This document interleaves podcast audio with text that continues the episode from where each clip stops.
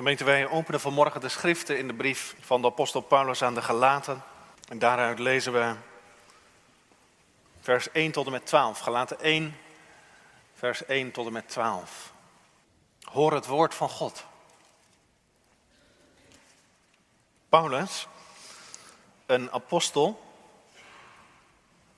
niet vanwege mensen, ook niet door een mens, maar door Jezus Christus en God de Vader die hem uit de doden opgewekt heeft. En al de broeders die bij mij zijn, aan de gemeente van Galatië. Genade zij u en vrede van God de Vader en van onze Heere Jezus Christus, die zichzelf gegeven heeft voor onze zonden, opdat hij ons zou ontrukken aan de tegenwoordige slechte wereld, overeenkomstig de wil van onze God en Vader. Hem zij de heerlijkheid in alle eeuwigheid. Amen. Ik verwonder mij erover dat u zich zo snel afwendt van hem die u in de genade van Christus geroepen heeft naar een ander evangelie, terwijl er geen ander is. Al zijn er ook sommigen die u in verwarring brengen en het evangelie van Christus willen verdraaien. Maar zelfs als wij of een engel uit de hemel u een evangelie zouden verkondigen, anders dan wat wij u verkondigd hebben, die zijn vervloekt. Zoals wij al eerder gezegd hebben, zo zeg ik het ook nu weer.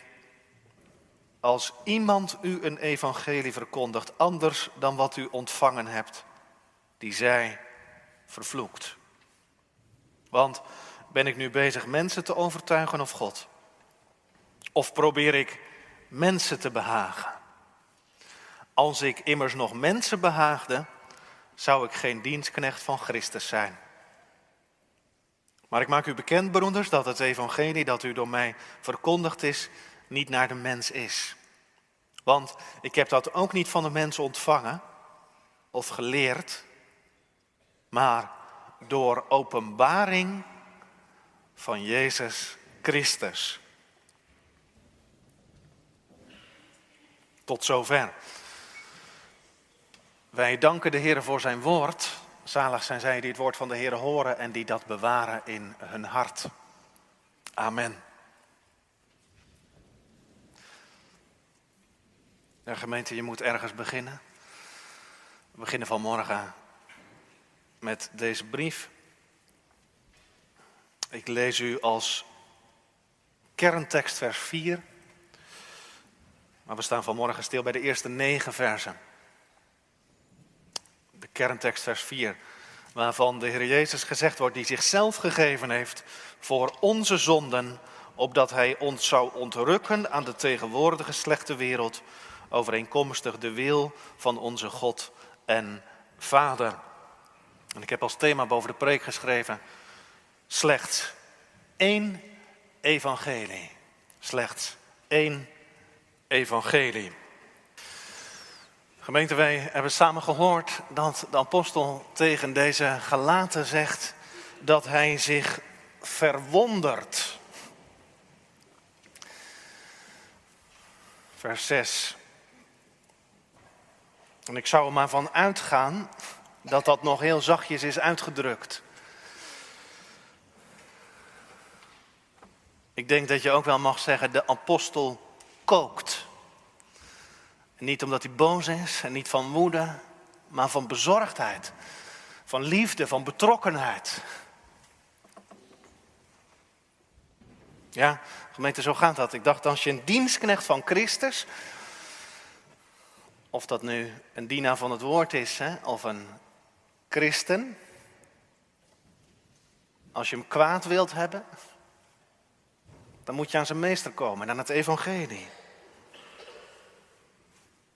Die hele brief aan de Galaten, daarin zie je, hè, Paulus is als door een wesp gestoken. Waarom? Omdat het evangelie in het geding is. Het evangelie van Jezus Christus. Omdat er in die jonge gemeente, in die Romeinse provincie, een ander evangelie wordt verkondigd sinds de apostel daar weg is.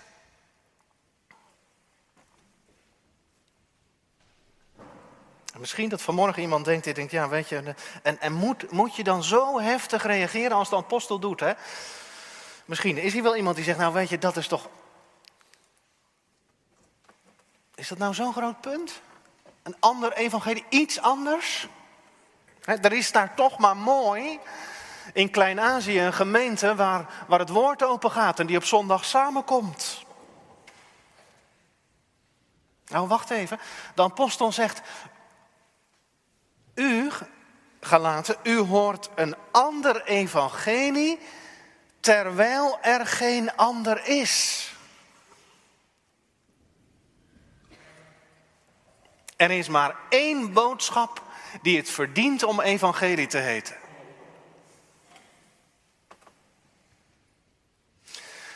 Er is maar één boodschap die daadwerkelijk evangelie is.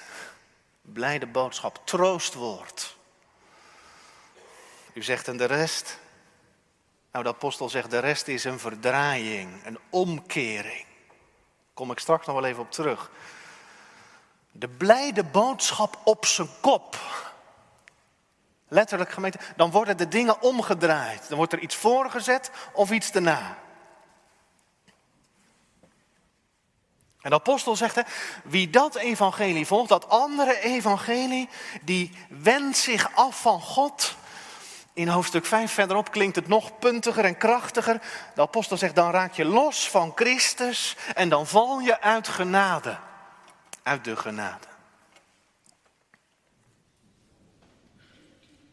Het is erop of eronder. Het is binnen of buiten. Het is zeker zalig of vast verloren. En dat cirkelt allemaal rond dat evangelie. Gemeente, en ik zat een beetje te zoeken naar een voorbeeld en toen kwam ik iets tegen. Ik las bij iemand, iemand zei, het evangelie van de Heer Jezus is net als vacuüm. Ik weet niet, ja, voor kinderen zal het een beetje een lastig woord zijn, hè? Maar je hebt wel eens een pak koffie gezien. Hè?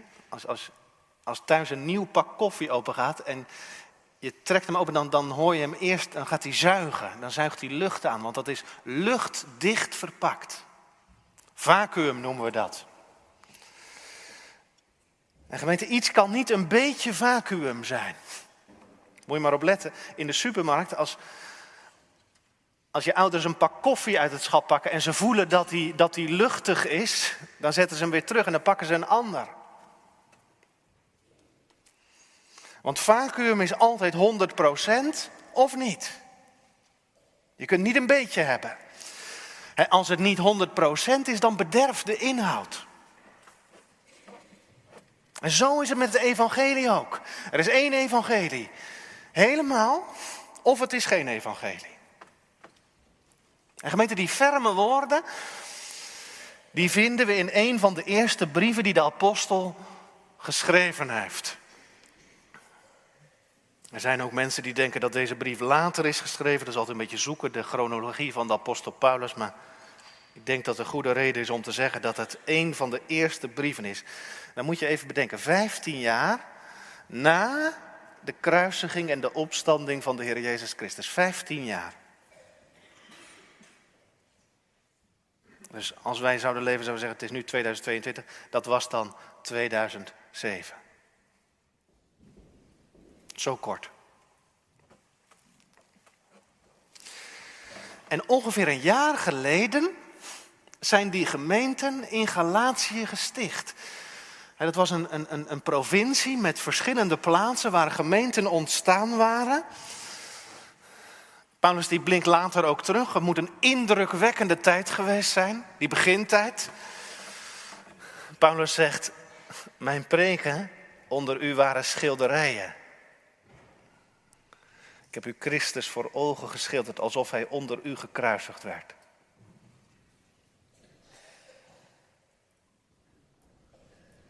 En ja, gemeente, aan zo'n prediking verbindt de Heilige Geest zich altijd. Daar verbindt de Heilige Geest zich aan. En daar ook in Galatië, dat lees je in hoofdstuk 3. Dat komt later, maar die heilige geestkracht.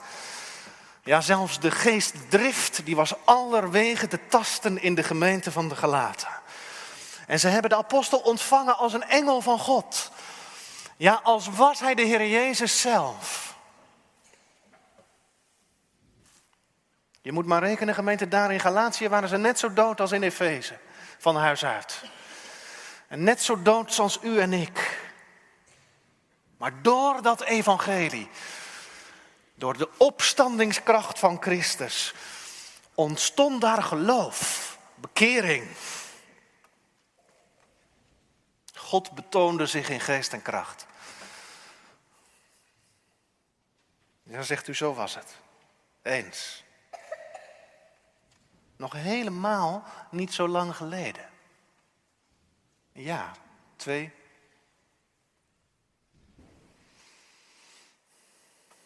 Gemeente, toen ik dat op me in liet werken, dacht ik, want is het geestelijke leven... En de vraag is of we daar genoeg van doordrongen zijn. Maar wat is het geestelijke leven kwetsbaar en teer? Juist het jonge geestelijke leven. En misschien dat u hier wil zitten en zegt, ja dominee, als je ouder wordt is het nog net zo kwetsbaar. Maar ik bedoel, het ongeoefende geloof is altijd in gevaar. Geestelijke leven is kwetsbaar en teer. Gemeente, dat wordt nog wel eens vergeten vandaag. Valt me wel eens op, als er lammetjes geboren worden in de gemeente van Christus, dan verwachten sommige mensen dat die meteen kunnen praten en lopen.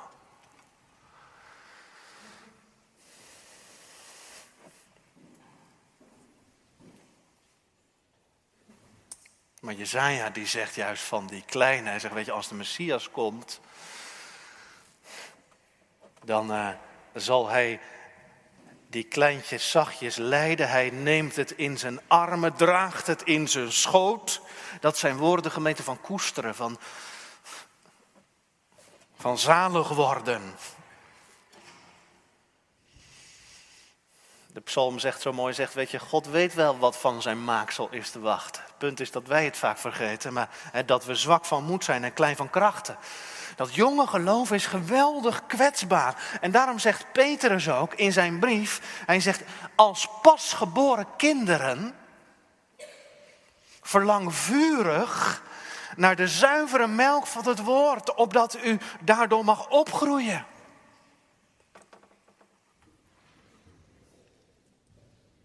Want gemeente, daar is het ergens misgegaan bij deze Galaten. Ja, het begin. Nou, ach gemeente, als ik dat lees, Galaten 3, dan ontstaat er een diepe hunkering in mij. En Paulus zegt, dat was betoning van geest en kracht. Moet je niet zeggen, dat was toen en daar. We hebben een levende God. Dat begin was prachtig, maar daarna, gemeente, daar ging het mis. Bij die zuivere melk van het woord, waardoor de gemeente moest opgroeien.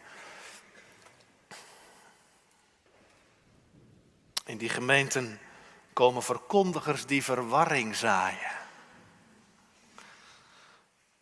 Ze zijn met meerdere, dat lees je in vers 7.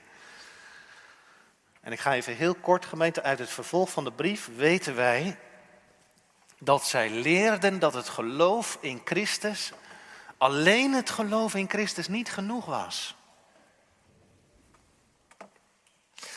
Je moet je voorstellen, ze kwamen daar en ze zeiden, weet je, er moet wel wat meer zijn dan dat. Jullie moeten ook, net als wij, joods gaan leven. Onze spijswetten, onze reinheidswetten, onze hoogtijdagen, onze kalender, maar vooral ook het teken van het verbond van God met Israël. Dat moeten jullie ook ondergaan, anders kom je niet in de gunst van de Heere. Jullie moeten je laten besnijden. Als je echt bij het volk van God wilt horen. En daarbij zat natuurlijk de kritiek op de apostel Paulus. Die mensen zeiden, ja weet je, Paulus heeft jullie het beginnetje geleerd. Dat was het beeld van de apostel, hij heeft weinig gaven. Als je zijn brieven leest, dan lijkt het nog wel wat, maar als je hem in het echt ziet, dan stelt het niks voor. Paulus heeft jullie het begin geleerd. Maar meer dan dat was het ook niet. Een begin. Dan zullen wij de puntjes op de i zetten. En gemeente, daarom begint de apostel zoals hij begint. Hè? Hij moet zijn apostolisch gezag verdedigen. Wie is die man? Wie is Paulus? Ik zei het al, dat moest hij heel vaak. Want hij hoorde niet bij de discipelkring. Hij hoorde niet tot degene die Jezus in levende lijve had meegemaakt. Kinderen weten dat hij de apostel Paulus kwam pas later tot bekering. Hè? Toen de Heer Jezus al gestorven was, opgestaan, naar de hemel gevaren.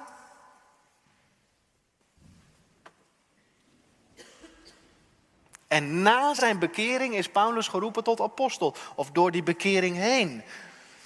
En dat zegt Paulus hier ook. Hij zegt, ik ben een apostel niet vanwege mensen. Dat komt niet bij mensen vandaan. Er is niet iemand geweest die zei, jij moet dus apostel worden.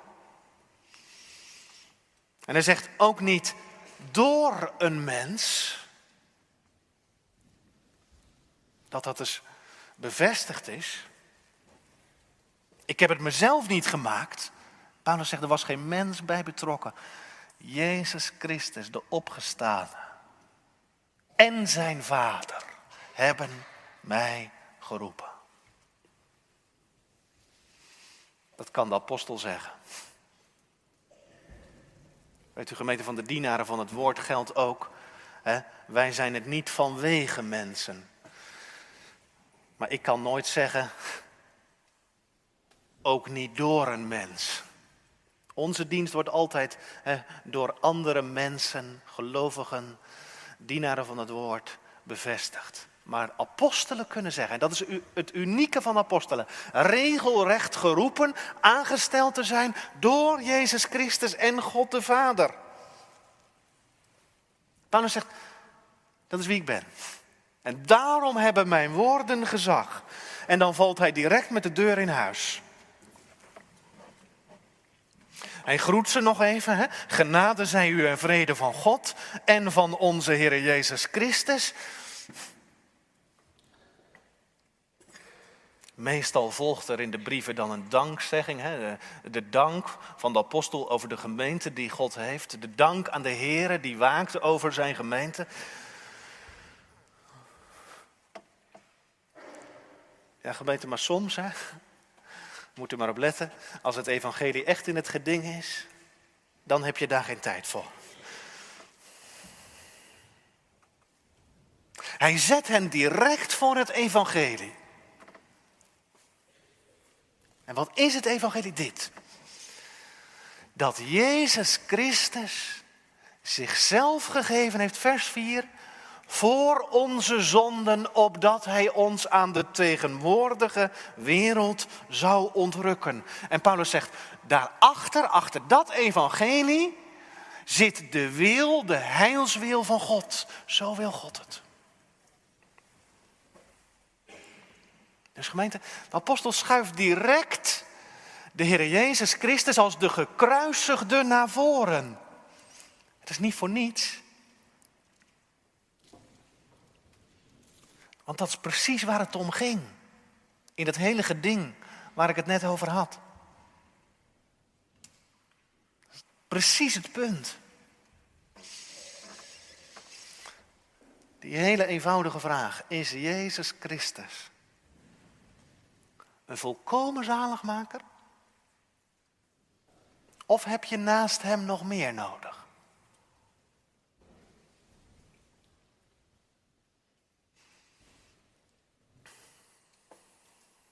Paulus die schildert het even voor onze ogen. Hij zegt, weet u, dit is het evangelie. Hij gaf zichzelf. Gaf zich over. Liet zich overgeven, hè, in de dood van het kruis. Zo was het de wil van de Vader. En zo wilde hij het ook zelf. Hij gaf zich over voor onze zonden. Gemeente, Dat is het evangelie in één zin. Dat vindt u hier, dat vindt u in 1 Korinthe 15. Dat is het hart van het evangelie. Hij gaf zichzelf voor onze zonden. Ik hoop dat u het weet. Aan de andere kant, we kunnen het niet genoeg herhalen. Maar die dood van Christus is een offer. Niet voor hemzelf, maar plaatsvervangend voor anderen. En daarom evangelie. En dat hij zichzelf gaf in onze plaats. En dat hij als het lam van God, bij God vandaan, mijn plaats inneemt. En het rechtvaardige oordeel van God ondergaat.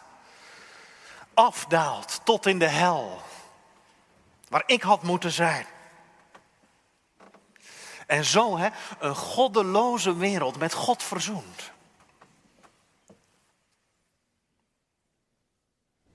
Direct schuift de apostel dat naar voren. Die boodschap van het kruis. Hij gaf zichzelf voor onze zonden. Gemeente, dat is het evangelie. U zegt, is dat?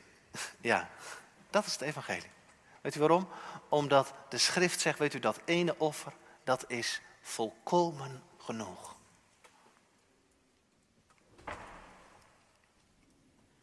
Eens en voor altijd. Dat is het enige fundament. Dat is de vaste rots, waarover dat lied zingt.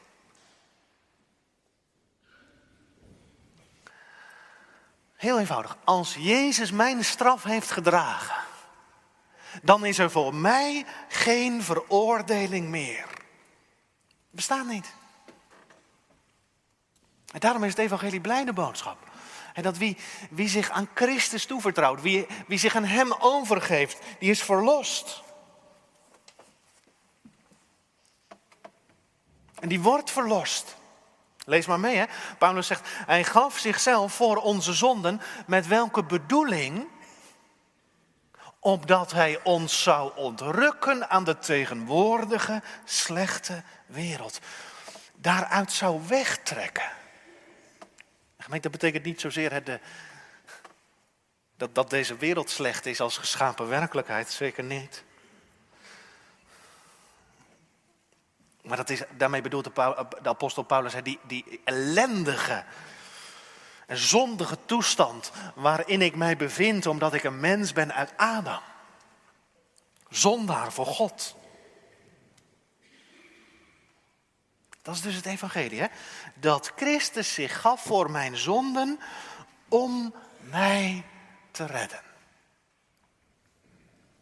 En daarmee is ook gezegd,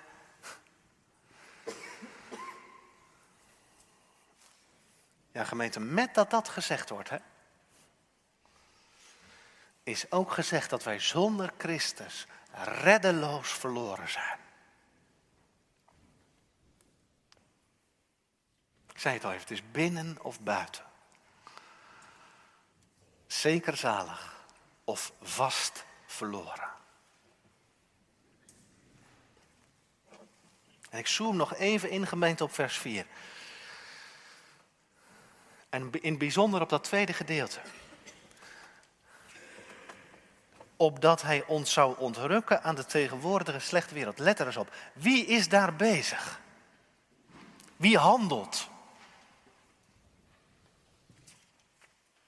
Wie redt?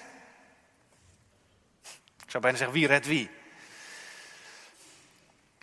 Dat is heel cruciaal. De apostel zegt, hij ontrukt ons aan deze wereld verloren in zonde en dood. Heel belangrijk, want je hoort heel vaak, gemeente, ook een ander evangelie. Heel subtiel anders. U weet wel, dat gaat zo. Van, Jezus schiep de mogelijkheid om zalig te worden. En Jezus heeft alles volbracht. En daarna moeten u en jij in de benen. En ik. Jezus heeft alles volbracht en nu is het aan u en jou of je daar wat mee doet. Nou gemeente, dat is het evangelie niet. Kan er niks van terecht hoor. Voordat wij in de benen komen gemeente. Komt hij in de benen met eerbied gesproken. Staat hij op uit de dood. Dat is toch het evangelie, dat lees je toch. Dat de Heer Jezus opstaat uit de dood en dat hij zelf die discipelen gaat opzoeken om die vrede die hij verworven heeft toe te passen, uit te spreken. Vrede zij u. Hij gaf zichzelf, zegt Paulus, opdat hij ons zou ontrukken aan deze tegenwoordige boze wereld. Machtig hè gemeente? Voordat ik kom tot Christus, komt hij tot mij in het evangelie. Voordat ik hem zocht, zocht hij mij. Toch?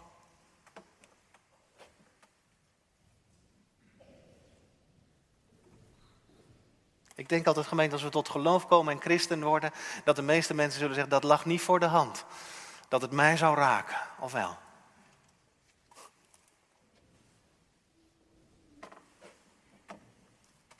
Hij redt. En hij doet het echt hoor. Dat is het evangelie. Het evangelie is niet dat de Heer Jezus ons is komen vertellen hoe wij zalig kunnen worden. Als was het evangelie een soort handboekje. Een instructie. De Heer Jezus is niet de zoveelste profeet. Nee, hij is gekomen om volkomen zalig te maken wie door hem tot God gaan. Voelt u dat verschil? Hij is geen adviseur die zegt als je nou dit doet en dat en zus en zo, dan kom je er wel. Nee, hij raapt ons op. Hè? Hij redt. Hij alleen. En zo is het de wil van God de Vader. En de apostel die zegt, weet je, als dat evangelie, als dat in het geding komt, dan klim ik in de pen. Want gemeente, kom je in een ander evangelie. In het evangelie waar mensen nog van alles kunnen bedenken en beloven. Doen, voornemen. Maar Paulus zegt, het evangelie is zo. Christus heeft zichzelf gegeven voor onze zonde, opdat hij ons zou ontrukken aan de tegenwoordige slechte wereld. En dan ziet u in vers 5, hem zij de heerlijkheid in alle eeuwigheid. Ik dacht, weet u, daar herken je het ware geloof aan, gemeente. Weet u wat het ware geloof is? Dat weet een heleboel niet. Echt, een heleboel niet. Maar dat wijst naar Jezus alleen. En in hem naar de Vader en de Heilige Geest. En dat wil hartgrondig belijden. Hem zij de heerlijkheid. In alle eeuwigheid. Toch? Dan hoeven we het niet meer over onszelf te hebben. Over wat u allemaal deed en niet deed en zo. Nee. Hem, zij de heerlijkheid. Alle roem is uitgesloten. Het keert telkens terug als een refrein in de brieven van de apostel. Als iemand wil roemen, laat hij roemen in de Heer.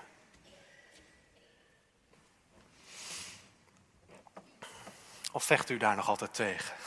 Want met dat ik dat zeg, dat voel ik natuurlijk ook wel. Dat wij zo graag willen zeggen, ja maar ik... Nee. Ik zou wel willen vragen, u die er altijd tegen vecht, word je niet moe van jezelf? Stop eens met al dat pogen en proberen. Laat je zalig maken. Laat het toe. Laat het gebeuren.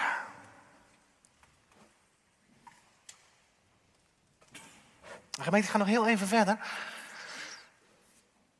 En Paulus die zet dat evangelie direct aan het begin neer.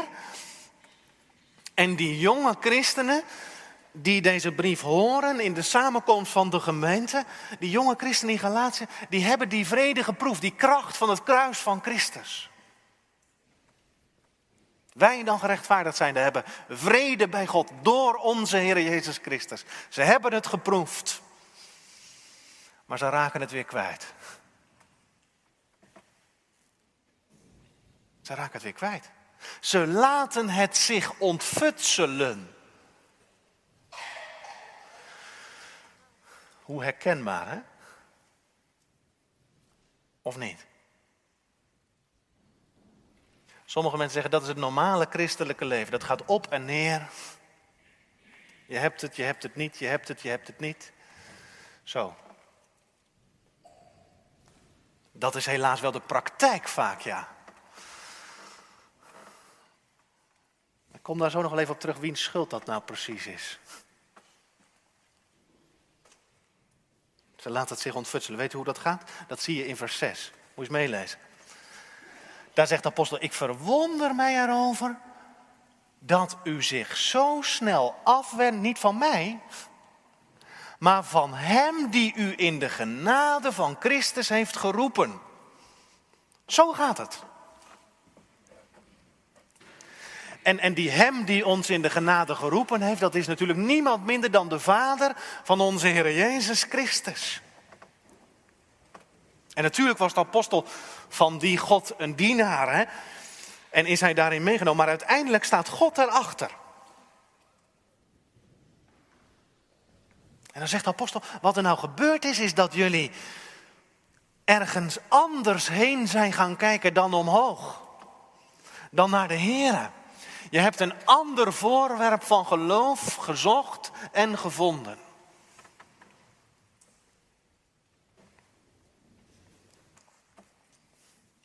Het begon met Christus, hè, dat hij zichzelf gaf, opdat hij ons verlossen zou.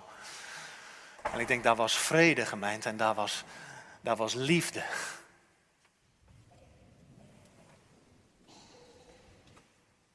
Maar ze hebben de blik afgewend. U weet wel, weet u hoe dat gaat? Het gaat zo. Altijd. Ja, maar nu moet ik toch ook zelf iets.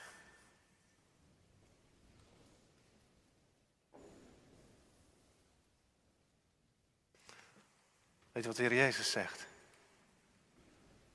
Je moet in mij blijven. Rusten. Leunen op je liefste. Rusten aan zijn hart. U hebt zich afgewend. De gemeente, met dat de apostel dat zegt, hè, zegt hij dat over die Galaten ook tegen ons. Opdat we ons ernaast zouden leggen. Waar ligt onze vrede? Waar ligt onze rust? Wend u niet af van hem. Dat wil ik zeggen tegen ieder die begonnen is op Christus te zien. Hè. Wend u niet af van hem die u in de genade van Christus riep. Want anders dan verlaat je de Heer, letterlijk. En je verlaat hem voor een ander evangelie dat er niet is.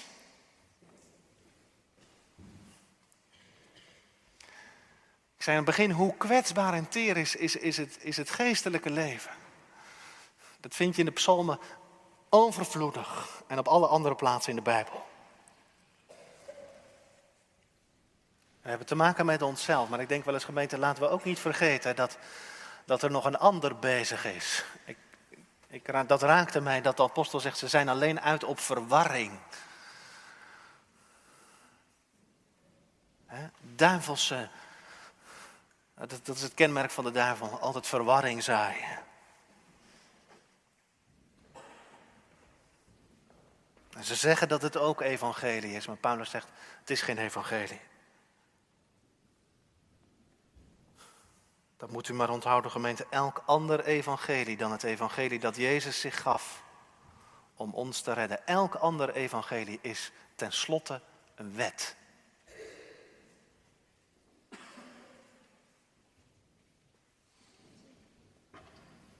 Het is verdraaid.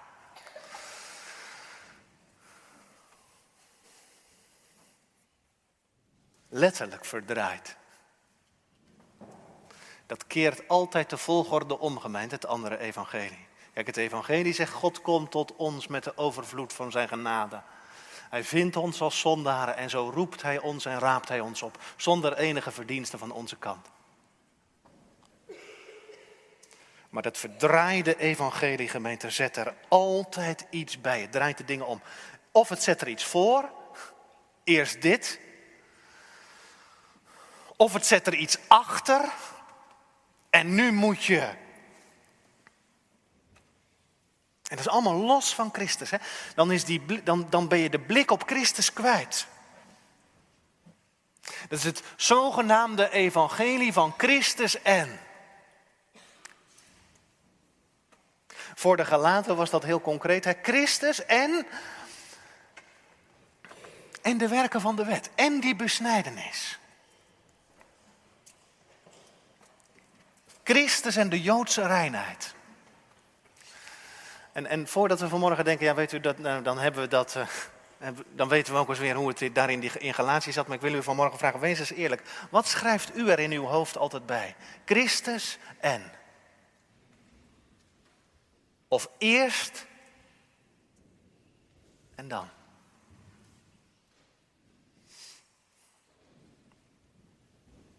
Of ja Christus, maar nu moet ik.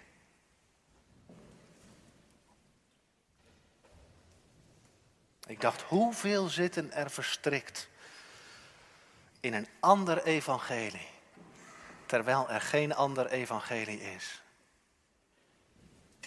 Dan ben je de vreugde kwijt en de vrede kwijt. De vrijmoedigheid kwijt. Want gemeente, er is alleen maar vrede in het zien op Christus. In dat leunen op wat Hij heeft gedaan. Luther noemde dat heilig luieren. Mooi, hè?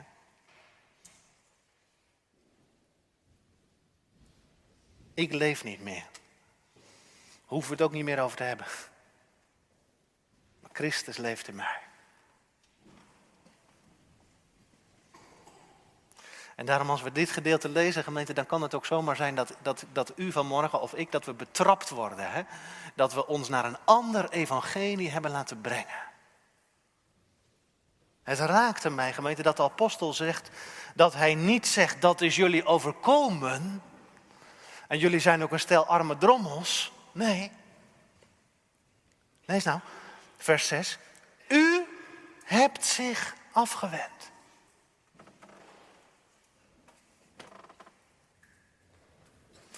Kijk, Paulus die gaat geen discussie aan met die andere predikers van het evangelie. Daar is toch niet mee te praten. Maar hij zegt tegen die Galaten, u weet beter. U weet beter, want u hebt de vrede ervaren, toch? U weet toch waar die bron van rust is. Aan de voet van het kruis, waar u het ziet, Hem ziet. Die zichzelf helemaal gaf. Ik denk dan gemeente aan dat prachtige Duitse gezang van Luther. Waarin hij Christus tot de gelovigen laat zeggen. Ik geef mijzelf geheel voor u, houdt u aan mij. Daar is het toch begonnen. Daar was toch de plaats van vrede.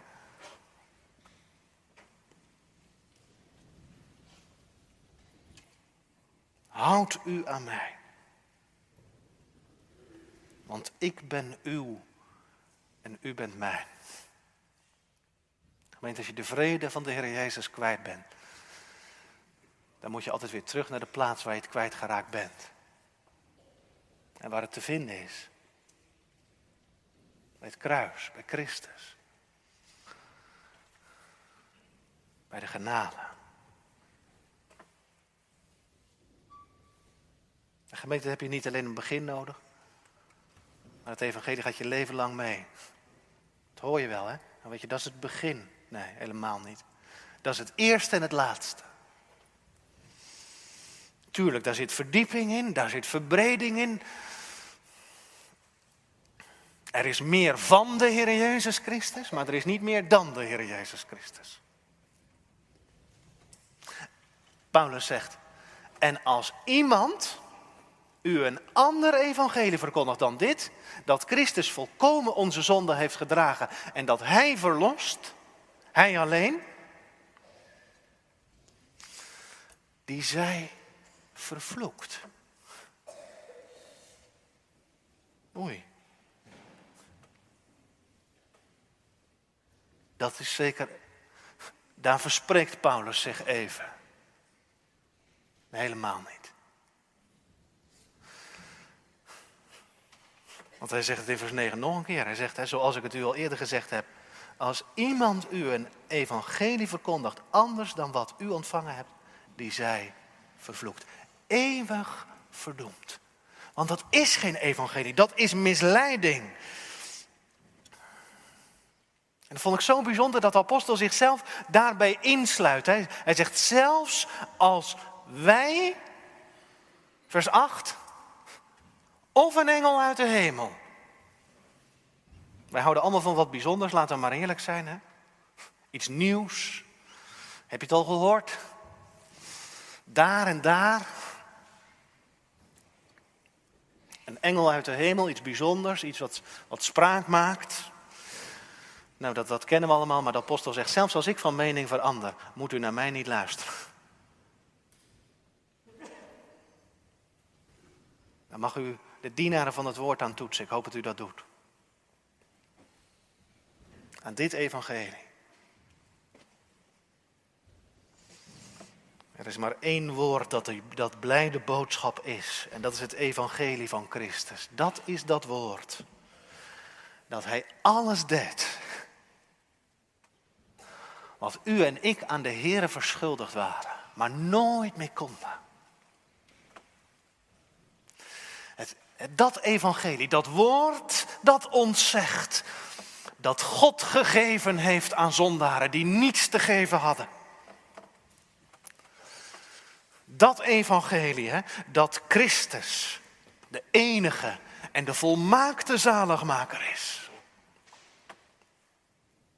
Dat evangelie klinkt vanmorgen op, dat u zich gewonnen zou geven. Misschien wel voor het eerst, hè? Misschien wel voor het eerst. Dat je stopt met al dat getop en proberen. En je overgeeft aan deze Heer Jezus Christus.